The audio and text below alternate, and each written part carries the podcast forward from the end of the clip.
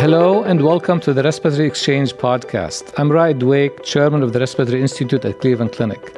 This podcast series of short, digestible episodes is intended for healthcare providers and covers topics related to respiratory health and disease. My colleagues and I will be interviewing experts about timely and timeless topics in the areas of pulmonary, critical care, sleep, infectious disease, and related disciplines. We will share information that will help you take better care of your patients today as well as the patients of tomorrow. I hope you enjoy today's episode. This is Aanchal Kapoor. I am one of the staff in Respiratory Institute.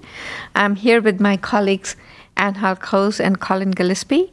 We all three were in CHEST 2023 this year, and here we are to discuss our highlights and, and share our experiences with CHEST conference in, in Hawaii. I'll let Dr. Coz introduce himself. Hello, everyone. My name is Angel Coz. I am pulmonary and critical care staff here at the Respiratory Institute, and I also hold a few leadership positions with CHEST. I am a member of the Board of Regents, and I also am an outgoing member of the Guidelines Oversight Committee. Dr. Gillespie? I'm Colin Gillespie. I am a member of the Interventional Pulmonary Group here at the clinic and um, have been a member of the Educational Committee at CHEST and an active participant in the simulation programs.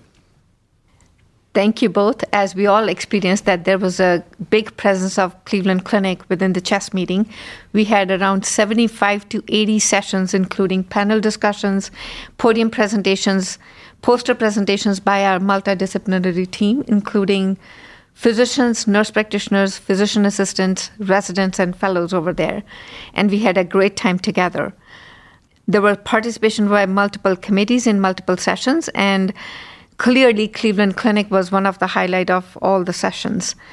Dr. Gillespie, we can uh, start with you. What sessions you went to, and what is your experience with the CHEST? My biggest time commitment at CHEST this year was predominantly working at simulation sessions for CHEST. You know, I think that the simulation program that CHEST offers practicing pulmonologists is unique and a big draw for many people who are in practice. So I personally did sessions on chest tube insertions, tracheostomy, and retrieval of foreign bodies from the airway, as well as recognition of EBUS imaging. So, you know, those are very well attended sessions, generally relatively small groups with uh, no more than three to one ratios from learner to faculty.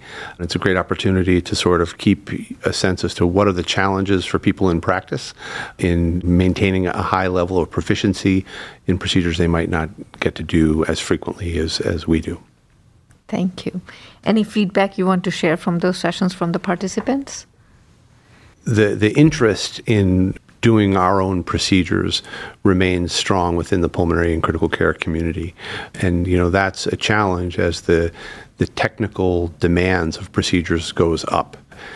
You know, I think that we still haven't totally figured out how best to adjudicate our abilities. And so I think that, you know, simulation is, is vital for people in practice to sort of get a sense for how do they do something and then hopefully, you know, inspiring you know, not just ourselves, but the community to set very high standards of quality to make sure that we're going back and looking at our outcomes and doing the best work we can. Thank you. Dr. Coz, which sessions did you attend and how, how was your experience with the critical care section mainly? Yeah, this year was very, very innovative when it came to the critical care part, and I particularly enjoyed it very much. And what I enjoyed the most was the representation from our group. I saw that there were several sessions that had several faculty from our institute, and that was very, very nice to see.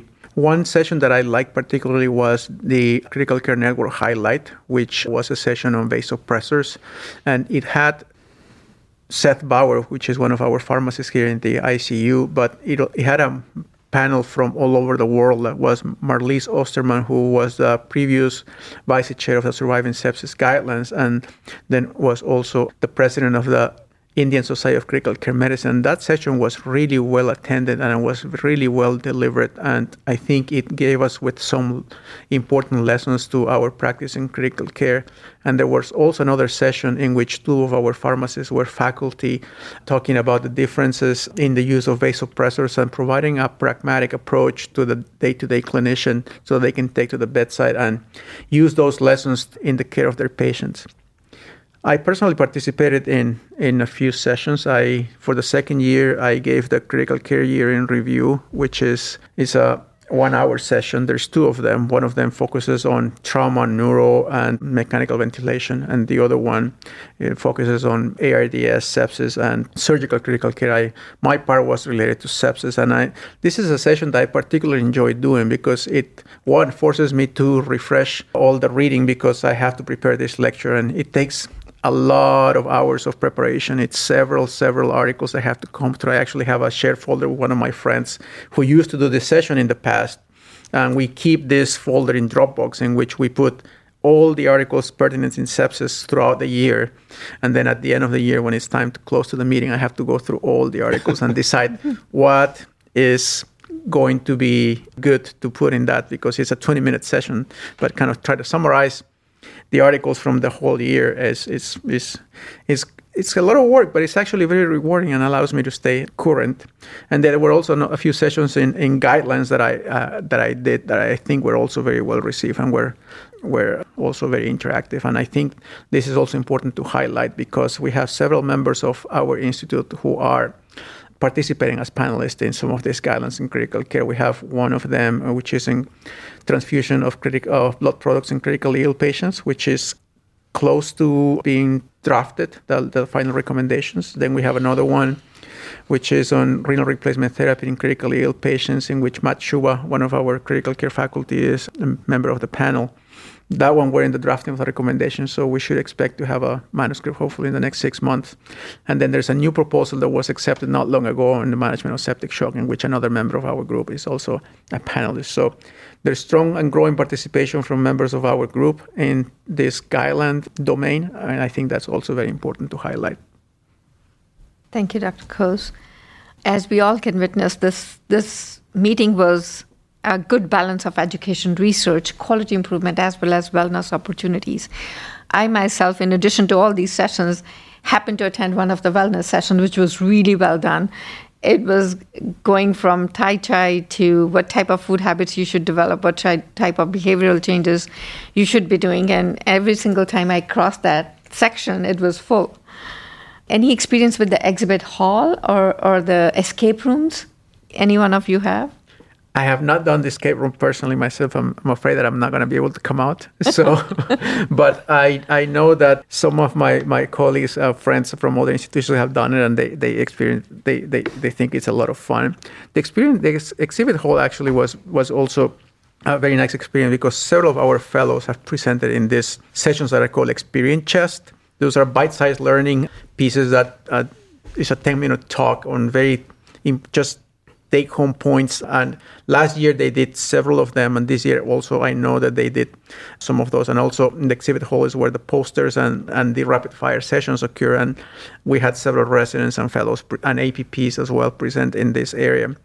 The exhibit hall this year, because of the footprint of the conference center in Hawaii, was a little bit smaller. But I think despite that, there was great attendance and also the meeting was to my knowledge, the one that had the largest audience in history for CHEST. So it's it's been a big, big hit, despite being Hawaii, because sometimes there's constraints with budgets and the ability to take time away from work to go you know, several thousand miles away. But despite that, it has been a very well attended meeting. And and there was a lot of buzz that I heard that just you know it being the largest attended chest, that almost forty percent of those attendees were trainees so that there's a lot of uh, the, the, the youth movement is strong um, with people's interest in in the ACCP and CHEST as a, a, a good meeting to attend.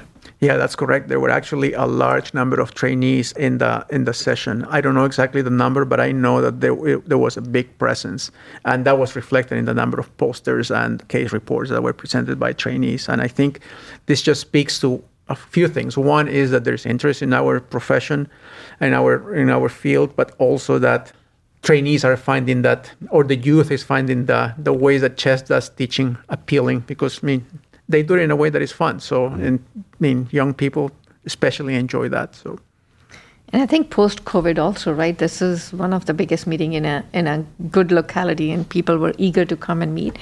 And I really liked how Chest embedded networking sessions within the meeting. I just recently joined a network, and there were multiple opportunities to meet with those people at different hours, so that I can meet them during the day as well as if needed to in the evening times. Yeah, and I think that is one of the important parts of having these meetings in person because it allows to network. Because I think the network is one of the most important things of these meetings because it allows you to connect to other people, see how they do things, see what you can learn from them, see what they can learn from you, and ultimately leads to more opportunities to mean different projects in education, research, guidelines, etc. So the network is really important. I think that's something that we have grown over the last couple of years with our growing presence in CHEST. And surely, with those people you meet, you can think of next proposals. Mm-hmm. Um, what you're going to propose for 2024. Exactly, and you meet them in a more relaxed environment. Usually, I mean, with I mean not work-related stuff. I mean, maybe a, a few drinks here or there. So it's a lot more relaxed and I mean, a lot more things can happen organically. From education content, I, I personally found that it was a potpourri of critically ill, critical illness. For example, I went to mechanical ventilation sessions, fluid pressors, sepsis, pro cons of artificial intelligence, controversies in mechanical ventilation. So it felt like, you know, I'm there and learning every single aspect of critical care. Any experience with your your experience with pulmonary sessions? I personally only attended maybe a couple of pulmonary sessions. They were on pulmonary physiology, uh, cardiopulmonary exercise tests, and they are really, really interactive and they're really fun. But most of my focus was critical care. I don't know, Colin, if you. Um, I attended a session that was Uh, started by one of our fellows, Graham Stockdale, presented a case. A bunch of people talked about the ICU management of people with obstructive lung disease. And our own Ed- Eduardo Mireles spoke about rescue strategies for people who are, are really particularly challenging to ventilate, that I thought was really nicely done. First time I was part of non pulmonary critical care section where my talk was on acute liver failure, but it was heavily weighted on OBS OBS critical care, and many of our applicants who come in, they do ask that experience. So I was very happy to see obstetrics as a part of critical care in that section, including endocrine. I think the fourth topic was neurocritical care. So well-rounded experience in chest this year. And critical care is the part of the program that has the largest footprint. Typically, on average, is around 30, 25 to 30 percent of the meeting is critical care. So whoever has to put that part of the meeting together it carries a lot of weight on their shoulders but it, ultimately leads for to a great experience but it, it's i don't know how many sessions were this year but when i did it a few years ago i think they were around 55 to 60 critical care sessions. And then the rest was divided among pulmonary and sleep medicine but there's a big big critical care presence.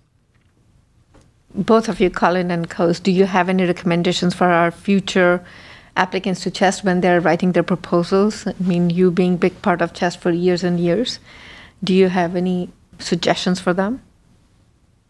Yeah, so I think the things that are most important when you're thinking of a submission is one to have a topic laid out in a way that is that is didactical so that actually you can see how the audience would appreciate that session and then when it is developed a few things that are very important for the program community from my experience in the past are that there is diversity in all aspects. In CHEST no longer accepts panels in which they're, they're all males, or and there's also geographic diversity. So a lot of times when we put sessions together, we're tempted to maybe put people we know, and those people tend to be from the same institution. That is something that may actually decrease the chances of your proposal being accepted. So if you're interested in doing that, may not know other people that could potentially participate in the panel, you can reach out to the leadership. I mean, they're very open and very welcoming to help and kind of work with you to put a proposal together and maybe find identify speakers with similar interests from other parts of the country. So that way, your session has much higher chances of being accepted. Thank you. Colin, do you want to highlight how to submit for simulation? Um, well, I think that, you know, one of the key pieces of advice for a young person looking to put to put a, a, a, package together or a session together is, you know, what are the problems that you struggle with in your daily life? You know, Chest, I think, is a very practical organization. And if you find something interesting or challenging, that's a great place to start because I, you can guarantee that what you're wrestling with is something that someone else is wrestling with. And so the more you can sort of put a session together to address a problem or a need that you went to literature to go look up or to, to find answers to, that's a great place to start. You know, when you're putting together a simulation session, you know, what are the skills that you're working to acquire? Where are the things that you would wish you could get more practice? Or get you know an expert to sort of help walk you through a problem. You know, those are the ways to go to to move forward. And that's often, you know, combining new technologies. So, you know, the emergence of thoracic ultrasound in procedural medicine for TAPS, chest tubes, identification of pneumothorax. That's a skill that you can practice and that you can learn pattern recognition, but it's hard to do on your own. So, you know, really trying to put together something that you think you're going to bring a nugget of, of experience in a digestible way is the, the place to start. Thank you. Other type of submissions that I think are really popular are the ones that are case based. Just kind of building on what Colin mentioned that finding those areas in which you struggle or you find that there is maybe not clear guidance, you can build a case from that and sometimes those lend to different topics to be dissected or to be explored further, or sometimes create pro con debates. And those are usually fun because at the end of the day, nobody necessarily has, I mean, nobody is, is right, neither side, but it actually helps the audience a lot to see the two different points of view and where sometimes there is a lot of common ground and sometimes in areas in which there is the discrepancy and that helps the clinician day-to-day day-to-day clinician kind of see where we all struggle and kind of see that our problems are not are not unique and kind of take that information and be able to to apply that back home. And other other sessions are also really really helpful. But for this, there's probably a little bit uh, need of more interaction with the education department or the education committee. Is the practice-based learning sessions. I actually did one of these that I enjoyed very much. I did not know how it was going to turn out, but I, I, I think my, my audience enjoyed it a lot. It was they gave me this this title is managing the critically ill patient using guideline based medicine. It was basically what i did is created a case in which there were several decision points that uh, needed to be decisions needed to be made and then used the evidence tables from the guidelines to actually have my attendees kind of come to their own conclusion and kind of mimicking what a guideline panel does when they sit at the table and kind of decide what recommendation is going to be made. So they actually understand understood what the sausage making of a guideline is, and they actually found it very very interesting. And I think those are also things that could be useful with a little bit more of an education background education that can be put together and. Chest is very open to help interested people to do this. I mean, they're very open to help put sessions together because at the end of the day, is the I mean talent when they when we put our heads together we create better content so. Thank you Coz, for all the recommendations and suggestions for people. I also ended up attending a post-course session. My plan was to do pre-course but uh, the, by the time i applied the seats were full. There were multiple leadership sessions as a pre-course and the post-course session actually I attended was the critical care it was again the potpourri of things, but the beauty of it was it was sort of one on one. There was not too many people, and uh, the faculty, most of the faculty I knew from before, so it was really good mix of faculty plus multiple topics, including sepsis, fluid, ARDS, CRRT. So all the sessions where they were hour long sessions in the course, now it has one on one case based discussion on all those sessions. As you pointed out, it was all like this is the case, how evidence is being applied at multiple steps within the case. I really loved that post course on critical care. In addition, I I personally liked how they started the sessions and how they finished the sessions.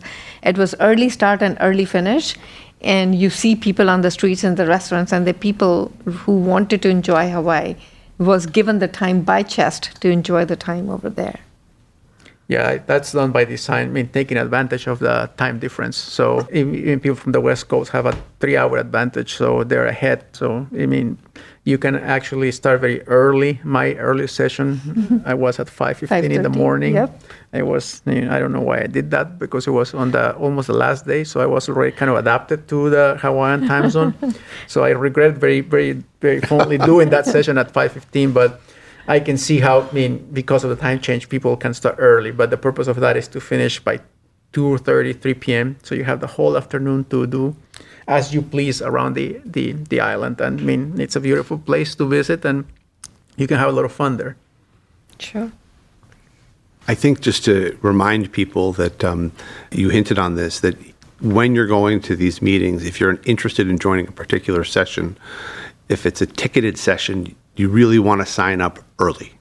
You know, so when the agendas are put out, really spend a few minutes to look through what's coming and and and put your name out there because otherwise these sessions do fill and they can fill quite quickly. So the earlier you you know make your plans to what you want to accomplish, the more likely you are to, to do it.